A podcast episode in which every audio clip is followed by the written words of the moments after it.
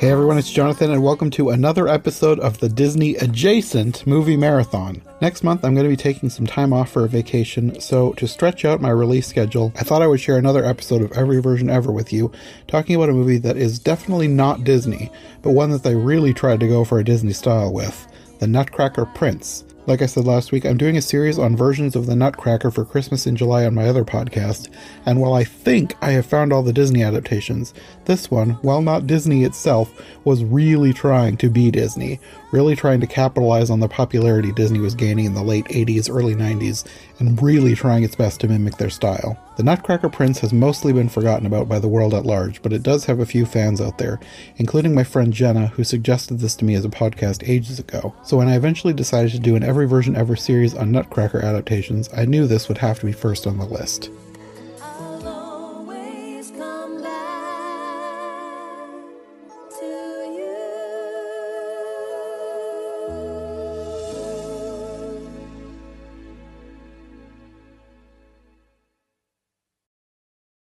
I don't know that I had ever heard of this movie before you mentioned it. Was this another movie that you grew up with? Yes, yes, it was. Um, I remember it playing on the Disney Channel, I believe, at the time. Okay. Yeah, So you didn't have this as a VHS. You just watched it on TV. I think we recorded it off TV. Oh, Um, okay. Yeah, but I grew up with this. Um, Nutcracker in general was a very important story to me growing up, like because I was also in the ballet quite a few times. Oh, okay. Yeah, I mean, just a local production. Well, still, that's Yeah, that's still interesting. It's still Oh, something cool you. to be involved with. yeah. So I, I was young at the time, so I was the mouse first year, and then the second year, um, I was a horse soldier. So I, I had to like dance with like a horse hung on me. It was awkward, but it was fun. Uh-huh. Um, and then the year after that, I was supposed to be a mouse again, except I was going to be kind of like the leader of the kids, kid mice. But they ended up having to cancel the production because not enough ballerinas auditioned. Hmm. But anyway, yeah, so I have a history of this production uh, with the story. Uh, and this was the the movie I grew up with that I preferred the most because I, I watched I watched a few versions, but mostly most of the other versions I knew about were like actually ballet versions. hmm And so I enjoyed seeing it as like an actual story. And it still had ballet in it, which now as an adult, I don't know if I like the ballet in it. Particularly the uh sorry, jumping into it, particularly the rotoscoping really uh disagrees with the character designs when they're dancing. So it's it's I very I wondered if that was I know which part you're talking about because I thought to myself, is that rotoscoping? This I like it it doesn't look bad, but it was kind of strange. But also they changed animation styles part for part of it, so it was like, yeah, whatever. Well, I mean, I, I think you know you're talking about the the short the story inside. Yeah. Yeah. But even like outside of the story portion, the character designs have huge eyes for some reason. Yeah, I noticed. It was like they were trying to be Disney, but it was bigger than Disney even. Yeah, it was it's a very strange style. The proportions of the features are not consistent, especially at some points you have like really short arms. I thought like I didn't study every frame, but I I felt at points I was like, this doesn't really feel like it's on model. Yeah, there are quite a few off-model portions. And then some some parts you have like really good animation, like Mhm. Disney quality kind of animation and, and then, but most of it is like really subpar animation. Yeah. So it's a very interesting film. When it's beautiful, I I think it's beautiful. But when it's not, it struggles. It flounders. Mhm. So what did you think? I thought it was fine. It wasn't bad, it wasn't good, it was just fine. Yeah, Another like the last one we did similarly, The Princess and the Goblin. I think I feel about the same. It's not something that I would probably go back to, but I'm glad I watched it. well, the interesting thing about this one is, uh, have you watched any other Nutcrackers yet? I've watched some shorts. Well, I've watched the Disney one, and which Uh. is uh, even for someone who's not very familiar with the Nutcracker, I could tell that the live action Disney one was not the story at all. Wait, watch the live action Disney one? Which one's that? 2018, I believe, Nutcracker in the Four Realms. Oh my gosh, I repressed that. I repressed that so hard. I I have the same thing kind of with that film where I like a lot of portions of it, but most of it I have problems. This one Yeah. is a little bit of the opposite, where uh, I like most of it and little parts of the problem. Yeah. Yeah. No, I haven't watched a whole lot of like straight faithful adaptations, which I hopefully will before the end of at least the miniseries I'm doing for this year. I have some Uh. in mind that I'm probably going to do. This is like the earliest one that we're doing, other than the couple of Disney ones I did last year that will be Mm. folded into the Every Version Ever series. So I have not yet read the book or seen a full straight Nutcracker ballet, which I'm hoping to do before I actually get into more versions. I'm I have a book in my Amazon shopping cart, and I didn't realize good. I was choosing your first introduction to like a faithful Nutcracker. Um, Yeah, But in that case, you're you're not gonna you're you're gonna miss some of the uh what what should I say specialties of this version. Um, because in particular the ballet. So I don't know if you know the history of the Nutcracker story at all. I know a little bit more now because yesterday I was Mm. looking into the story more, and I realized that a lot of what I thought they had made up for this movie actually came from the book. I was like, Yeah, okay, yeah. well that's interesting. I didn't realize that this was. This Yeah. might be I haven't seen every Nutcracker version, so keep in mind. Uh, but this might be the most faithful adaptation of the book. I kind of wondered after I started Yeah. researching. I was like, okay, there's more to this book than I thought there was. Because, like, I've seen parts of the ballet, but Yeah. it sounded like a lot of the stuff from the ballet was made up for the ballet Yes. didn't come from the book. Yeah. So that was interesting. Yeah, and that well the so what kind of happened with this the book itself is that the book was written and if I'm not mistaken by E.T.A. Hoffmann. Yeah. And then then it was a, adapted by somebody else, um, Alexandre Dumas, I think. I'll check the Wikipedia page. Yeah, thank you. Oh, yeah. Uh, like Three Musketeers guy, it is. Yeah, yeah, okay, I'm not wrong. Whew, um, that would have been embarrassing. But all right, so he adapted it into like a shorter form story, I believe, and the ballet is based off his adaptation. Okay. Um, so it's kind of like a little bit of a game of telephone in a sense. That's Um, kind of what I was feeling because the, like Yeah. every version changed it a bit until you get to what is the standard ballet version, whereas the original book had some weird stuff. The ballet itself also changed over time too, hmm as it transported around the world. Yeah. But yeah, when you watch the ballet, and ha having been in it myself, of course, I could be biased because when I was in it, I was always in the first act, and I didn't care for the second act at all. But I always felt the second act was really, really weak because it's basic, but nothing happens. It's just a bunch of, it's kind of more of a celebration that they won, right? Like, uh, Mhm. it's more, it's supposed to be more of a spectacular kind of. It's not, there's no story, and unfortunately, that just it when you're story driven like I am, that just makes me it it makes you bored, you know? Like, well, uh, nothing's happening. But you know, that's kind of how ballets were at the time. Ballets weren't really they they were more about the spectacle of something than like the story. Hmm So it makes sense from a ballet perspective. However, the story as we know it, everybody knows it from the ballet, which means when people have tried to adapt the Nutcracker to like a movie, I I think it it, it kind of has an Alice problem in a way, doesn't it? In that it doesn't really have a story.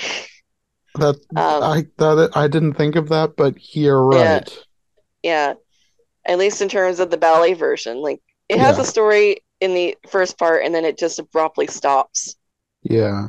So that said, to be honest, the original book is also, it's been a while since I've read it, uh, as a disclaimer, that it has more of a story than what the ballet turned it into, but it's also not kind of like a story as we would think of it. The ultimate resolution is still the same, that Marie ends up with the Nutcracker and, you know, happily ever after. And I think they still go to the Land of Sweets, so that wasn't like something the ballet completely made up but there's still like there's still no ar overarching story at the end. I believe it's more about Marie getting, you know, like she's not believed is more of the point because obviously the adults are like she's ill. so that that said, the book also like what transpires in Act One of the ballet. In the book, it transpires over quite a long time. It's not just one night. Okay. Which, uh, in this film, they do refer to in a sense because they have the battle kind of take place over the uh, span of two days.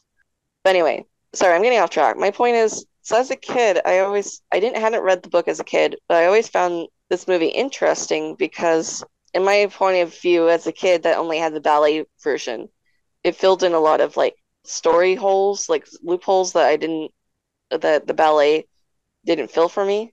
So I really enjoyed it, Mhm. as well as a lot of like uh, personally, I like a lot of the concepts they they have, and then in particular, I really really love that when they do go to the, I guess in this it's the land of toys. Um, when they do go there, it's not just a celebratory showboat. Something happens Mhm. you know so i really enjoy that and i also kind of enjoy there's a little you know a little bit of uh they bring more of like marie dealing with growing up which is kind of also a theme in the original book like for instance the last doll is mentioned Mhm. so it's they, they kind of expanded on that and i i love i absolutely love when she was like well i want to grow old and they all start dying I love that so much. It's traumatizing. It's brilliant. But I also love that because it makes her face the the Mouse King on her own. Mhm. Um, and that's actually, I think, some of the best animation in the movie is when he's like trying to go after her.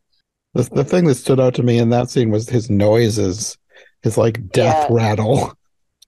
Yeah, he's like It's like this this could traumatize some children. it traumatized me, but in a good way. I really loved it. Um, he, he's so much scarier in that scene than he is in the beginning. Uh-huh. Um, which, you know, in the beginning, he's really a big joke. In fact, he's rather annoying.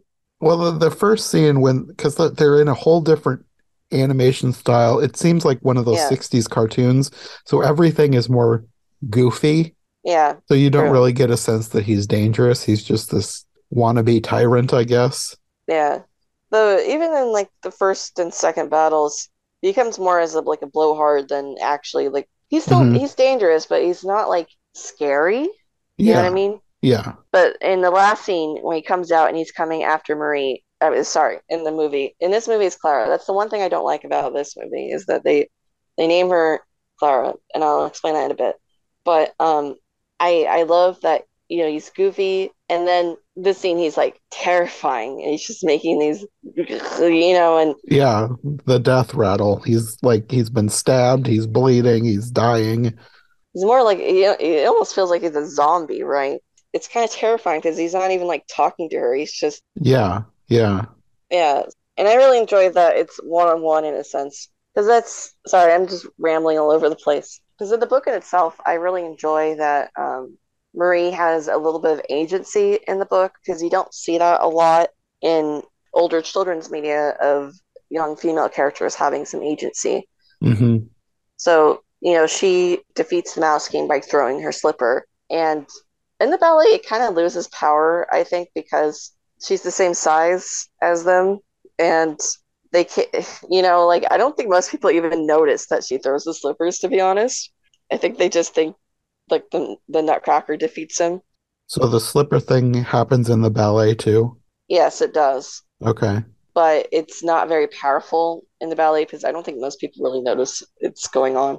Well, I can imagine it wouldn't, because in this she's a human size and they're like mouse and toy size. Yeah, so her throwing the slipper is way more um, powerful, Yeah. you would say. So it, I enjoy that she's given some agency, and then this movie goes a little step farther in giving her even more agency at the end. hmm And I kind of like how it ends, where she's just like in a mist, and you know, like, wow, that's a horrible nightmare. And I, I guess I kind of like, I don't know, how did you feel about the ending where she runs to her Uncle Drosselmeyer's shop and he's there? I really wasn't sure what to make of a lot of what happened, I guess. because I by the end I wasn't sure if she had just been having a dream this whole time.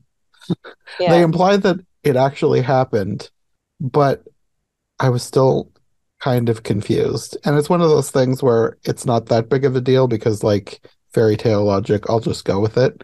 yeah. But I I still wasn't sure if they were specifically meaning for it to have been a dream or not. I would have kind of liked, to be honest, I kind of would have liked a bit more ambiguity with that because I like I like ambiguity in my fairy stories sometimes. Um, Mhm. but he gives Hans gives this little like smirk, like I and I think it's because he's supposed to know what she's thinking because it was real, it did happen, but he it comes across as like predatory and stuff. Um, but anyway, so I, I think because of that knowing smirk, yes, it did. It was supposed to have happened. Yeah, I kind of figured, but it was still ambiguous enough that I questioned. Yeah, and I enjoy the ambiguity. I don't know. Maybe this movie is what started me off on like enjoying ambiguous things like that. Um, so maybe I could blame this movie. Anyway, uh, before I forget, so the one problem I have with this film is in the book, her name is Marie, and Clara is her last doll. That's the name of her last doll. And this, um, but in the ballet, I think Clara is a.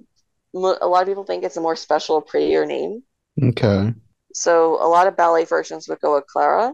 And this film, even though it's mostly based off the book, they decided to go with the most popular ballet version, Clara, and that the doll would be Marie. And this is Marie Erasure, and I don't like it. Um, the you know, I might I might be biased because my middle name is Marie, but um, you know, leave Marie alone. You know, let her have. Clara is the doll, everybody, please. and uh, yeah. What do you do you prefer a name? I guess I never really thought about it. I have noticed that the name is not consistent, but it tends to either be Clara or Marie, and I didn't know why. Yeah, so that that's why, because at some point someone thought Clara sounded better, and uh, it just kind of continued from there. The the ballet is just this enormous game of telephone. Yeah, yeah. I think I've probably just always thought of her as Clara without even really knowing because I think most of the ones that I've seen, she has been Clara. Yeah, But I I do know that there are other ones that I've either seen or read about or seen parts of where it was Marie. So I knew it was not consistent and there was probably a reason, but I didn't know the reason. yeah. So that's the reason. Now you know. Um, it's always funny that my favorite movie adaptations of sto of books like this, like always portray me on some major thing. Um, like the Return to Oz, they use the ruby slippers instead of silver, you know. Yeah, yeah. But I I'll forgive it. The rest of it's um, decent in my opinion. Mhm. Um, if anything, I feel like the movie kind of would have been. I, I f- I feel like this is a problem with a lot of Nutcracker movies in general, is that I feel like they rely a little bit too much on the ballet, especially like I'm gonna say it wrong, Tchaikovsky's score. Tchaikovsky. Yeah, it's a famous score, you know, it's beautiful, but when it's like all of your music, I feel like his music works for dance. I Mhm. don't know if it works as a film score. Do you know what I mean? Probably, but I think the the thing that I'm most familiar with is his score. So, Mm, like the ones that I've been watching recently, or the like watching some clips, it seems weird when they don't have it. I mean, I'm not saying don't have it at all. I'm just saying Yeah, yeah. maybe not make it the basis. I don't know. At least if I was doing a Nutcracker, what I would do is probably choose a few like pieces of it and build off of that. Like let it inspire a new score and not just like do it score like note by note. In mm-hmm. particular, like the one scene I'm thinking of when she's running to at at the end when she's running to the Uncle Drossmeyer's shop and it. You know, it's like really. I, I understand they chose that because it's dramatic, but it's really overpowering, hmm and I, I don't know if I'd say it fits what's her what's going on with her running. I mean, you could you could argue it does, but I don't think it does. So I, I feel like I feel like sometimes you set when you work on something that everybody is familiar with, but you don't do anything your own style, you run the risk of being forgotten yourself, if that makes sense. Um, and yeah, being yeah. limited by what's been done before. For instance, technically, this version has like its own song, and nobody knows it because it's just done to one of Chbosky's songs. I thought that You was know? so weird. If you could hear me now. Um, yeah, it's like the only I- song in the whole thing, isn't it? it worked like with when they took Tchaikovsky's score for Sleeping Beauty. I, it worked better when they gave that one words, but the Disney version that have added words now seems to have overtaken Tchaikovsky's score Yeah. as the most popular one, and that did not happen with this. It just felt weird in this version. I, I think another thing is, to be honest, the Sleeping Beauty score is better than the Nutcracker score. I don't know if you know the backstory of this score at all. I know a little bit. I know You that it was not popular. No, what? about the bet. No. Ch- Chbosky, again, sorry, I probably I'm butchering his name, but he was You can Um, think of it this way, like chai as in chai tea, cow Chai as in the, the animal. how chai cow ski, like the the the sport. Yeah, chai cow ski. Even though it's spelled Tchaikovsky. completely different. All right, thank you. That helps. You think I would know it being a, a casual Nutcracker fan, but I'm a filthy casual and I don't know anything. um, Tchaikovsky, he had a bet. Um, somebody bet him that he couldn't make a score with just ascending and descending notes. And he's like, screw you, yes, I can. And that's the Nutcracker score. So if you listen to it, and when, once I found this out, and I was like, wow, I really can't unhear this now. You know, every note connects to each other, like up or down. Okay. I'm trying to think of it, but yeah. If you can hear me now, if I can only get through. It all connects. So it's very. Da, da, da, da, da, da, da, It's a little bit boring. um, I mean, that said, he, it's brilliant for like the limitation it was with the bed. Uh-huh. Yeah. It's very, it's well done. But in terms of like his overall catalog of music, it's not his best because of that limitation and i guess that's part of why i would argue nutcracker films are limited when they stick to the score because while yes it's probably like the best known part of the nutcracker story in general is the score compared to like sleeping beauty it's um not very good i feel like sleeping beauty translated better because it was a better score. But I don't know. You know, obviously at some point it's subjective opinion. Probably. Like I, I I think I get what you're saying. Yeah. I think there are a lot of parts of the Nutcracker that I do love and I would say are among his best, but not the entire thing. Because I do think a lot of it is kind of boring, kind of forgettable, but s there's a lot of it that is like iconic and amazing. So it is a limitation in that regard. I guess if, like, not that I would want to make a version of for myself, but if I were, I probably would do the thing where you just pick out a few favorites and use those and not try and do the whole thing. Mm. Yeah, I that's what I would do. You know, I, I'd maybe like let my composer be inspired by Yeah, the original score, kind of like, you know, like sampling from it in a sense. yeah, Um, yeah, and just be like, please do your own thing. I kind of want the same vibe. You could take parts of it. It needs to have its own individuality as well. Is notice there's never been a Nutcracker movie that has had its own score that's popular. You know, obviously, because it's Mhm. all it's all the same. Um, Well, not that I've seen a lot of Nutcracker yet, yeah, but I have noticed that most of the time they try and do the ballet. And Oh. before before I started researching, I think I just assumed that everything came from the ballet. Like I knew there was a book, but I thought that the ballet, I, I wasn't thinking of it in terms of the ballet was an adaptation of the book. And I didn't Oh. realize how weird the book was. kind of like how Peter Pan was was play first and a book later. I think.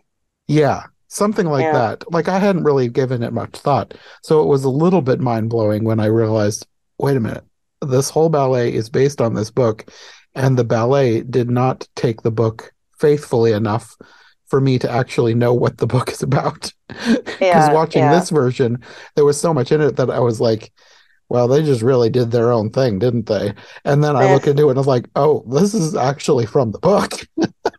Yeah, in particular, the whole thing with Princess Pirlipat. yes, that that the- whole scene, I was like, the they ju- they just made this up.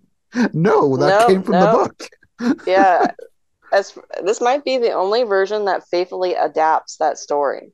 I'm Um, I'm that I know of, wondering. at least. I- yeah, I I will obviously find more as I'm going. I know Yeah. there's one or two others that I I recognize the name Pirlipat.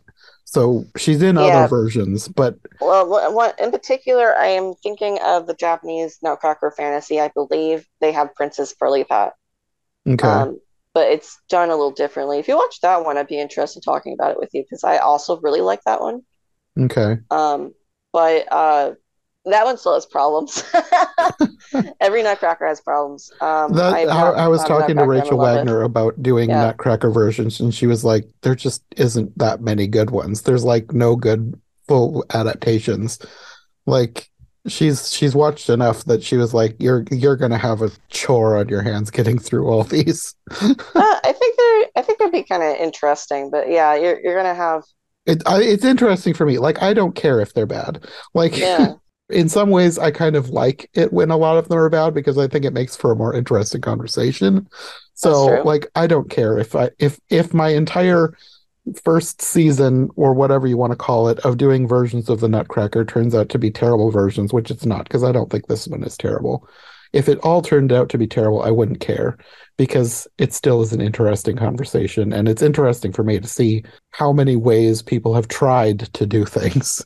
Yeah, yeah. I, I think that is also interesting, and in particular with the Nutcracker, because even though there's a book, the book story isn't fantastic either. You could say it's still the ballet like simplified it, but anyway, what I'm saying is even just going back to the book itself doesn't give you like the sense of a story as it would as you would want nowadays.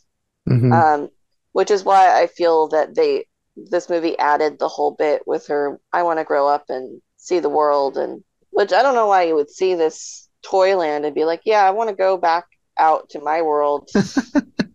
I guess the idea of her also wanting to be a ballerina is part of why she wants to go back. yeah. Um, which is kind of a weird take, I think, because I don't think at the time period this takes place that that would have been a viable career for her social status, but it is what it is. Oh, by the way, um, her kitten Pavlova, it was a famous Russian ballerina.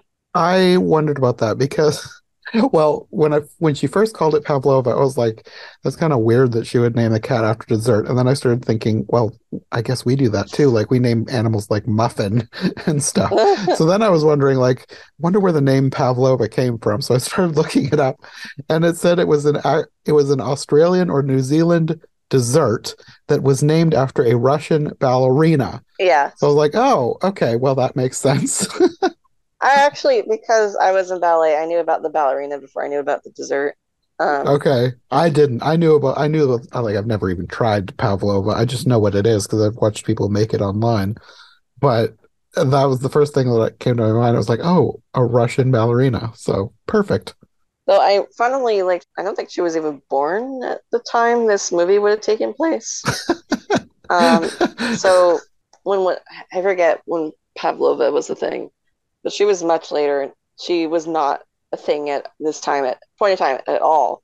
Probably so not. There wouldn't have been a dessert. There wouldn't have been No. a ballerina. So the kitten's name is Pavlova for no reason at all.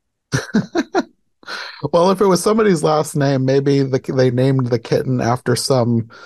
Maybe like she, they had an uncle Pavlova or something. They're just like, who you selling this kitten? What's your name? And he's like, Andrea Pavlova, or like, we'll name it Pavlova. you know, like, um, but to us modern day viewers, it is supposed to be a reference to the ballerina. yeah. And in general, I think this. I don't know. I just I would like to see more Nutcrackers that aren't focused so much on the ballet. Like you could have taken the ballet out of this version and lose absolutely nothing. hmm For most of the cast, I don't know who they are, They're pretty forgettable. but there was a few standout names. I was like, what? like Kiefer Sutherland as Prince Hans slash the Nutcracker, and Megan Hmm. Follows as Clara, which I don't know if you know who that is, but she played Anne of Green Gables in like the most iconic Anne of Green Gables version that I watched so yeah. many times growing up. Yeah, I've seen that version too. And then Phyllis Diller as the Mouse Queen. Phyllis Diller was doing anything at the time. She remember she did Alice Through the Looking Glass just a few years before this. I think Phyllis Diller is one of those actresses who would just do whatever. Like Yeah, somebody sent just her her a script. Yeah, I'll do it. Yeah, I'll do it. Yeah, yeah, she didn't even read it. Then she get to the recording studio, she read it. It's like, oh, this is awful. Good thing I'm getting paid money for this. and Yeah, yeah. But the other one that stood out was Peter O'Toole as Pantaloon, which I don't know if there's a character named Pantaloon in the book, but it was like this is a weird character. I honestly don't remember if there was. The funny thing about Pantaloon in this film is that he has the best animation consistently out of everybody. It's really weird. Now that you're mentioning that, I think you're right. Yeah, if you watch this film and just watch Pantaloon, you're like, wow, this is Disney quality animation. And he looks better than everybody else that is with him, like at all times. Um, it's really, really weird.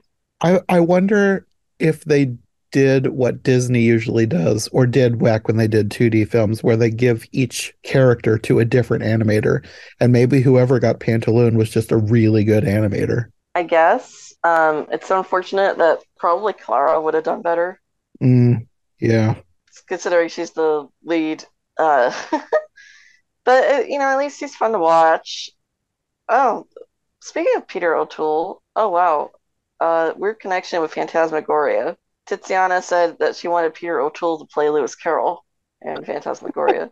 so it's very coincidental connection here. Yeah. But yeah, he does a good job. All the voice casts actually, they, they do pretty good jobs. Uh, I I don't care for the Mouse King. I find him annoying, but I think that's the point. He's supposed to be Yeah. annoying. I didn't write his name down, but he was some famous Canadian comedian. And then um, who else was annoying? um, Just the mice in general, I thought were the mice in general were annoying. Um, Marie, the doll, was annoying. What was with her? Like she was like supposed to be some sort of Southern belle, Yeah, it's like Southern belles didn't exist yet. Get out. especially in the 1800s Russia or Germany Oh, or wherever it was is supposed to be. Yeah, this is Germany. So it's like, yeah, get out of here. What's, Why? I heard her start talking. I was like, why is she a Southern belle? wouldn't it make more sense for her just to be French? Like, I don't understand. It probably would have, yes. Yeah, like she could have been a doll from France, and that would have made so much more sense. But they Mhm. didn't do that, and I don't know why. Maybe she was imported from America. I guess. Uh, I don't know. I Yeah. don't need to be thinking up reasons for Yeah. things. They just are. you ever seen that comic meme where it's the guy with his ar arms crossed, and then the second panel has him throwing his hands up, going, "I guess." That's how I feel about that. It's like.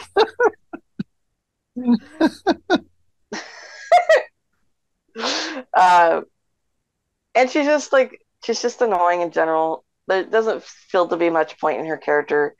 She is in the book, and Trudy's in the book too. I don't remember Pantaloon if he's in the book. I don't think he's given such a big role, maybe. Mhm. I do enjoy that they come up with a reason for why they have to go to the land of dolls. Yeah. Um, so that's really good because in the ballet, especially, there's no reason for them to go there. They're just like, let's go there. so at least Pantaloon serves that purpose. Oh, I did want to say, I really love that they use the castle so much. The in the mechanical book. castle. Yeah, the mechanical mechanical castle. I don't remember how they get there in the book, but um, in the book, I know Drosselmeyer does make this mechanical castle. And as a kid, I always wanted to go in one of those kind of things and like look at things up close. So like the idea of being able to go into the castle, I loved that as a kid.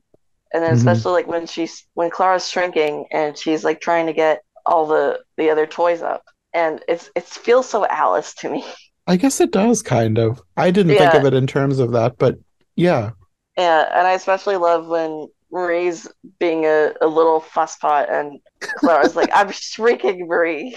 you know, like that also feels very Alice to me, having to argue with somebody to do something.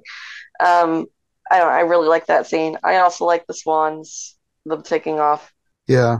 Is I also had I had a little toy castle as a kid that had like swans in it and a river just like that. Hmm. So I guess that appealed to me, especially as a kid, but that that's very coincidental. It was not based off his movie or anything. I, I was just gonna say, I wonder if it was, but I guess swans, they're Swans are kind pretty generic. and they're kind of like, I mean, they're not like always associated with royalty, but you frequently will see swans near castles in certain imagery, Well, sort of like like in England, peacocks. yeah, in England, swans are the, the Majesty's animal, I think. Oh, that's true. Yeah, so they are associated with royalty. Yeah. Okay. Yeah, yeah. So like, uh, that's not an unusual connection, but uh, it's very coincidental to me as a kid that I had a toy that was very similar to that. Mhm. By the way, I also like that they go up into the Christmas tree because that was also something I loved to do as a kid. As a kid, I loved to play with the ornaments, and I I wanted to be in the Christmas tree with the ornaments. I just felt like that was like a fantastic place to be, and I don't know why it just was. So I, I always enjoyed when movies do that. Like uh, the other thing I could think of is I have you ever seen the Pluto cartoon with Chip 'n' Dale? Yes. in the Christmas tree. Yeah, Yeah. that was another one I really liked. The 2009 Nutcracker, I think, also goes in the Christmas tree. So basically, if you go in a Christmas tree, you get a 10 out of 10 from me. Um, One thing that I thought was weird of this movie was when they're like flying into the land of dolls, they say that th- it's every Christmas tree we've ever had, like down below. And I was like, yeah. so is the land of dolls like the Christmas tree afterlife? yeah, it's a bit weird. Like how can and how can she recognize them from so Yeah. far too? Yeah, I don't know. I just thought that was kind of hilarious. But it It does, it is kind of like kid logic. Like, oh yeah, I guess, well, that's where a Christmas tree goes. When when we get rid of it, it's got to go somewhere. Why not Goes to the of Christmas dolls? tree forest. Yeah. Yeah. But it's yeah, it's very child logic. It's very dream logic. So I do, you know, like I don't mind it too much. It it is non Yeah. nonsensical, but No, I didn't. It's not something I minded. I just thought it was funny that they mentioned that. I was like, oh, was that the Christmas tree afterlife? yeah, that's interesting. Now now that I think about it, because in you know, and also with her later like being like, no, I want to grow up. I guess the Land of Dolls is more symbolic of like Clara's mind, her spirit, like her her eternal system. hmm like the forest of Christmas trees is more like memories, right? Like she remembers these Christmas trees. Yeah, probably. So it's I don't know, it's it, it's interesting. I, I like that they kind of make Act Two more about Clara. I had I don't have words today, but I, I hope you know what I mean. I think I was thinking of it more in terms of something along the lines of Neverland, like not wanting to grow up. Yeah, it's her own Neverland, and I Yeah. I really like it. I've always enjoyed that theme in children's literature. hmm And Peter Pan was not the first to do it. Nutcracker did have themes of this, and it was an earlier book. hmm You kind of, you kind of also have the I don't believe in fairies kind of part, right? Where it's like, Yeah, I want to grow up, they'll die, yeah, yeah. and then they stay dead, like they should. But no, it, it is very symbolic of childhood because, you know, like our when we're children, our toys are alive, right? Because it's what we decide, you know, like they live off us. And then when you're adult, like you realize they're not that as magical on their own, like you thought they were. Mm. So, and I, I really enjoy, I really enjoy that. I kind of wish there was a bit more resolution on that in a sense, because I do, like, for instance, part of the reason why I like Alice is because at the end of Alice, Lewis Carroll's like, well, Alice is going to grow up, but she's going to, like, carry her childhood with her and share it with other children. hmm Um, I don't know, I always found that a very comforting message. Yeah. So as an Alice fan, I would have liked a little bit more of, you know, maybe some more hint of that, which you don't get. But then again, you get ambiguity, which is also good. So this movie makes me feel a lot of things. I don't. That tends to happen with things you grew up with. Yeah, I like it. Don't get me wrong, but I do think it's flawed. Um, Mhm. and while I kind of like the ending, I also kind of don't. But I don't know if I would change it. Because on the other hand, you don't. Maybe I don't want it. Maybe I like that it ends short. You know, like I don't want it to go on and on. hmm It did seem a bit abrupt. Like I was expecting a little bit more to happen, and then it was over. Yeah, a little bit more resolution. I guess dreams are kind of like that, aren't they? Yeah, And sometimes you don't get resolution for your dreams. yeah, I would say most of the time. Yeah.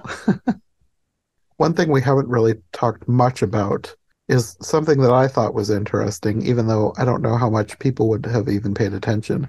The fact that it it switches animation styles when he's telling her the story of how the Nutcracker came to be. Hmm. Like, did you even, when you were a kid, did that even stand out to you as a, a thing?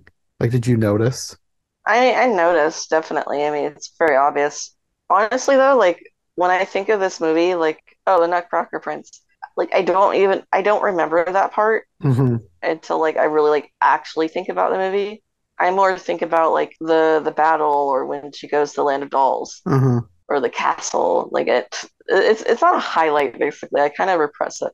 It doesn't look very nice. Uh, It it is I think it is supposed to be like specifically the style of like the 60s cheap animation. And I Mhm. wondered part uh, well when it first happened I was like I guess this is maybe it's budgetary.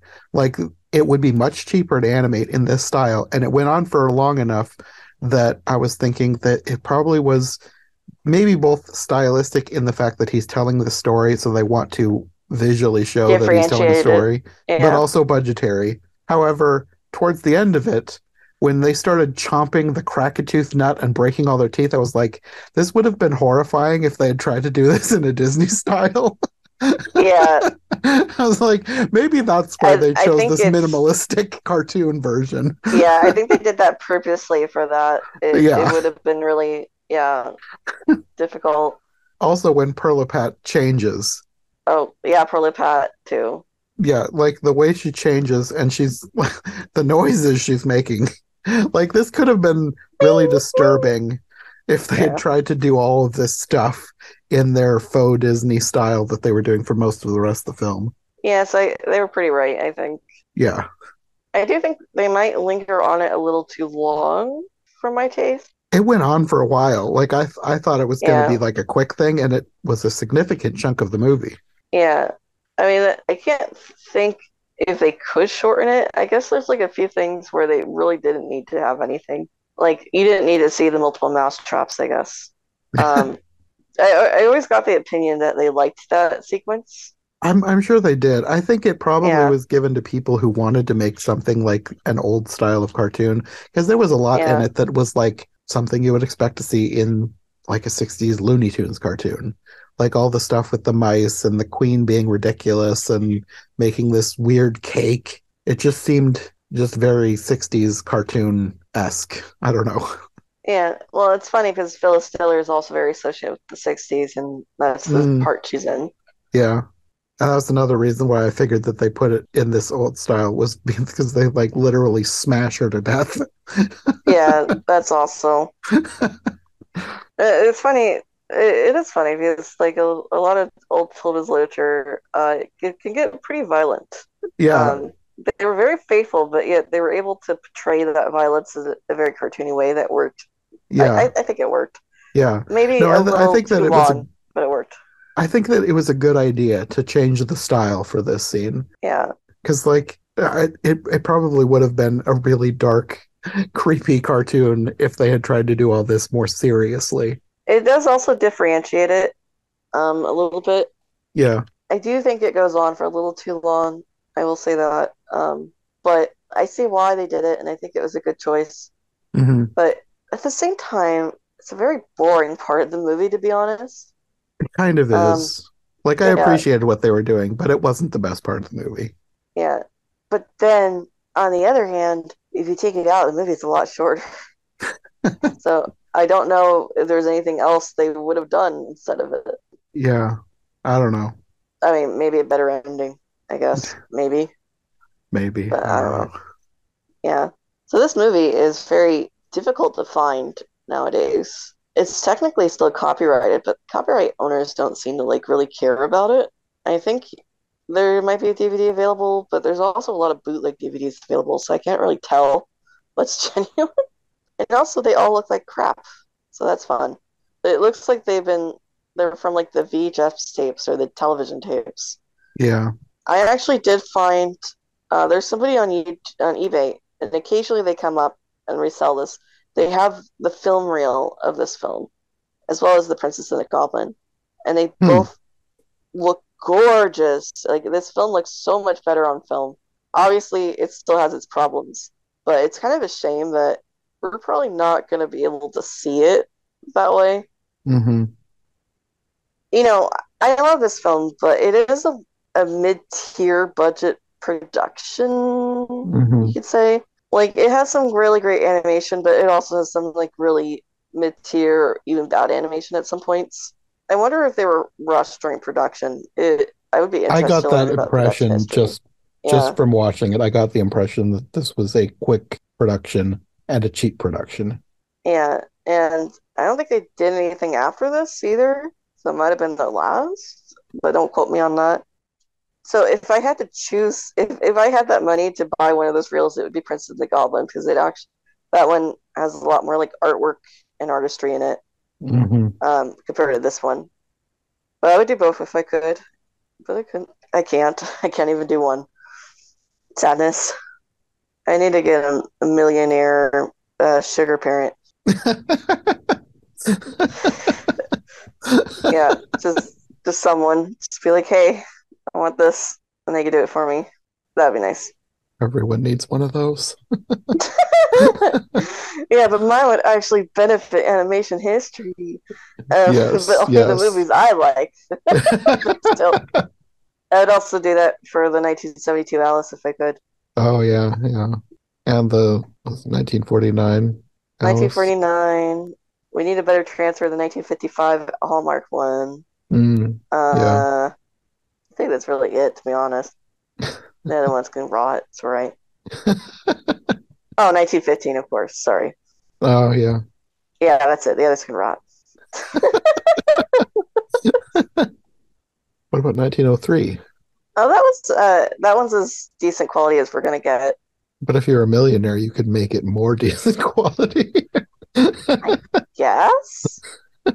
Um, I would like to see the quote unquote restored version on YouTube or in a higher resolution. So maybe I'd get them. If I was a millionaire, I'd be like, hey, I need the higher resolution of that. But right now, it's like pretty low resolution. It was the highest YouTube could do at the time. Mhm. Anyway, I'm just rambling. Um, did you uh, did you have any other points for this one? I don't think I had anything really specifically. Like I wrote my whole summary that we could have gone through, but I think we've covered enough, even though we didn't do it all in order. Like most of the Yeah. stuff that I thought was interesting, we've already talked about. So, Yeah, fair enough. like the main thing that stood out to me was the change of animation for the backstory. Like that was the most, I don't want to say the most interesting, but it was the thing that stood out to me the most about this version was the fact that it was such a drastic change in style. And then Mhm. what then when I figured out why, it made sense. But the rest of it was kind of generic, but it's fine. I can see that if I had watched this as a kid, I probably would have fond memories of it. But as an adult, it was just meh. Yeah, I I will say that about this one. It, it's not very. It's this is kind of uh, you have to grow up with it, or at least be a Mhm. really big Nutcracker fan to be like, oh wow, they adapted this to the book. um, which I don't think there's many, very many big Nutcracker fans. Uh, I think I think people like the ballet, but more as a tradition, like going to see the ballet at Christmas, because I know there are people that do that. Other than that, I don't know that there are people who are like, "Oh, I just love the story," because the story is just kind of weird. yeah, they're just like, I'm a part of the Nutcracker Society. Um, but anyway, I, I think they'll have fun reviewing the different versions of the Nutcracker because the, Yeah. so many different versions of the story take it so many different places. Yeah, like even more so than Alice. It- There's just so many completely different styles from like Yeah. the weird Disney one. Like I've already done two last year, the two Disney ones, the one from I think 2018, and then the one that was last year, the Hip Hop Nutcracker. That one so far, I think is my favorite. What? the the, the Hip Hop Nutcracker, they have it on Disney Plus. It's it, it's it. I I really like it. It had some weird choices that I would have done differently, but like some of the dancing was really really cool. I love the Mouse King. Oh, okay. Uh, It's Disney it's has- short too, so if you have like 45 minutes, you could watch it in one Uh, sitting. Disney has a couple more quote unquote versions. They have uh, a cartoon short of Mickey and Minnie from Mickey Mouse Works or the House Mouse. hmm Um, and I don't know if you'll do this one, but they have a live action stage show that was performed at Disneyland. They actually did air it on TV now that I think about it. I actually So have both of those on my schedule to record with with Yeah. Nikki and Katie because we already we did the two Disney ones, and then when I found those, I was like, well, Katie and Nikki already did the Disney ones with me. Why don't we just do these as well? So we're gonna do those at once. All right, okay. Yeah, so that was um that was Disneyland. So have fun with that. Yeah, I was kind of hoping that there would be a more faithful adaptation at some point, but I don't think Disney ever did anything like super faithful. No, Disney's never done anything faithful with Nutcracker, not that I'm aware of. But then, you know, what is faithful? True. Nutcracker. Yes. Yeah. Well, I guess we can probably wrap this one up. Do you want to let people know where they can find you if they want more from you? Yes, I am Phantomwise on YouTube. And that's it. Really? Okay. Well, until next time. Bye.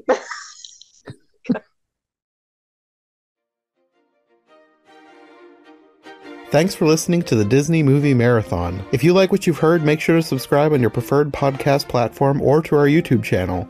Make sure to follow my co hosts as well, and if you want more content from us, check out one of the other podcasts in the iHeart Movies Podcast Network or check out my brand new Patreon. My link tree, as well as any other relevant links, will be in the description. We'll be back soon with another brand new episode, so thanks for listening, and we'll see you next time.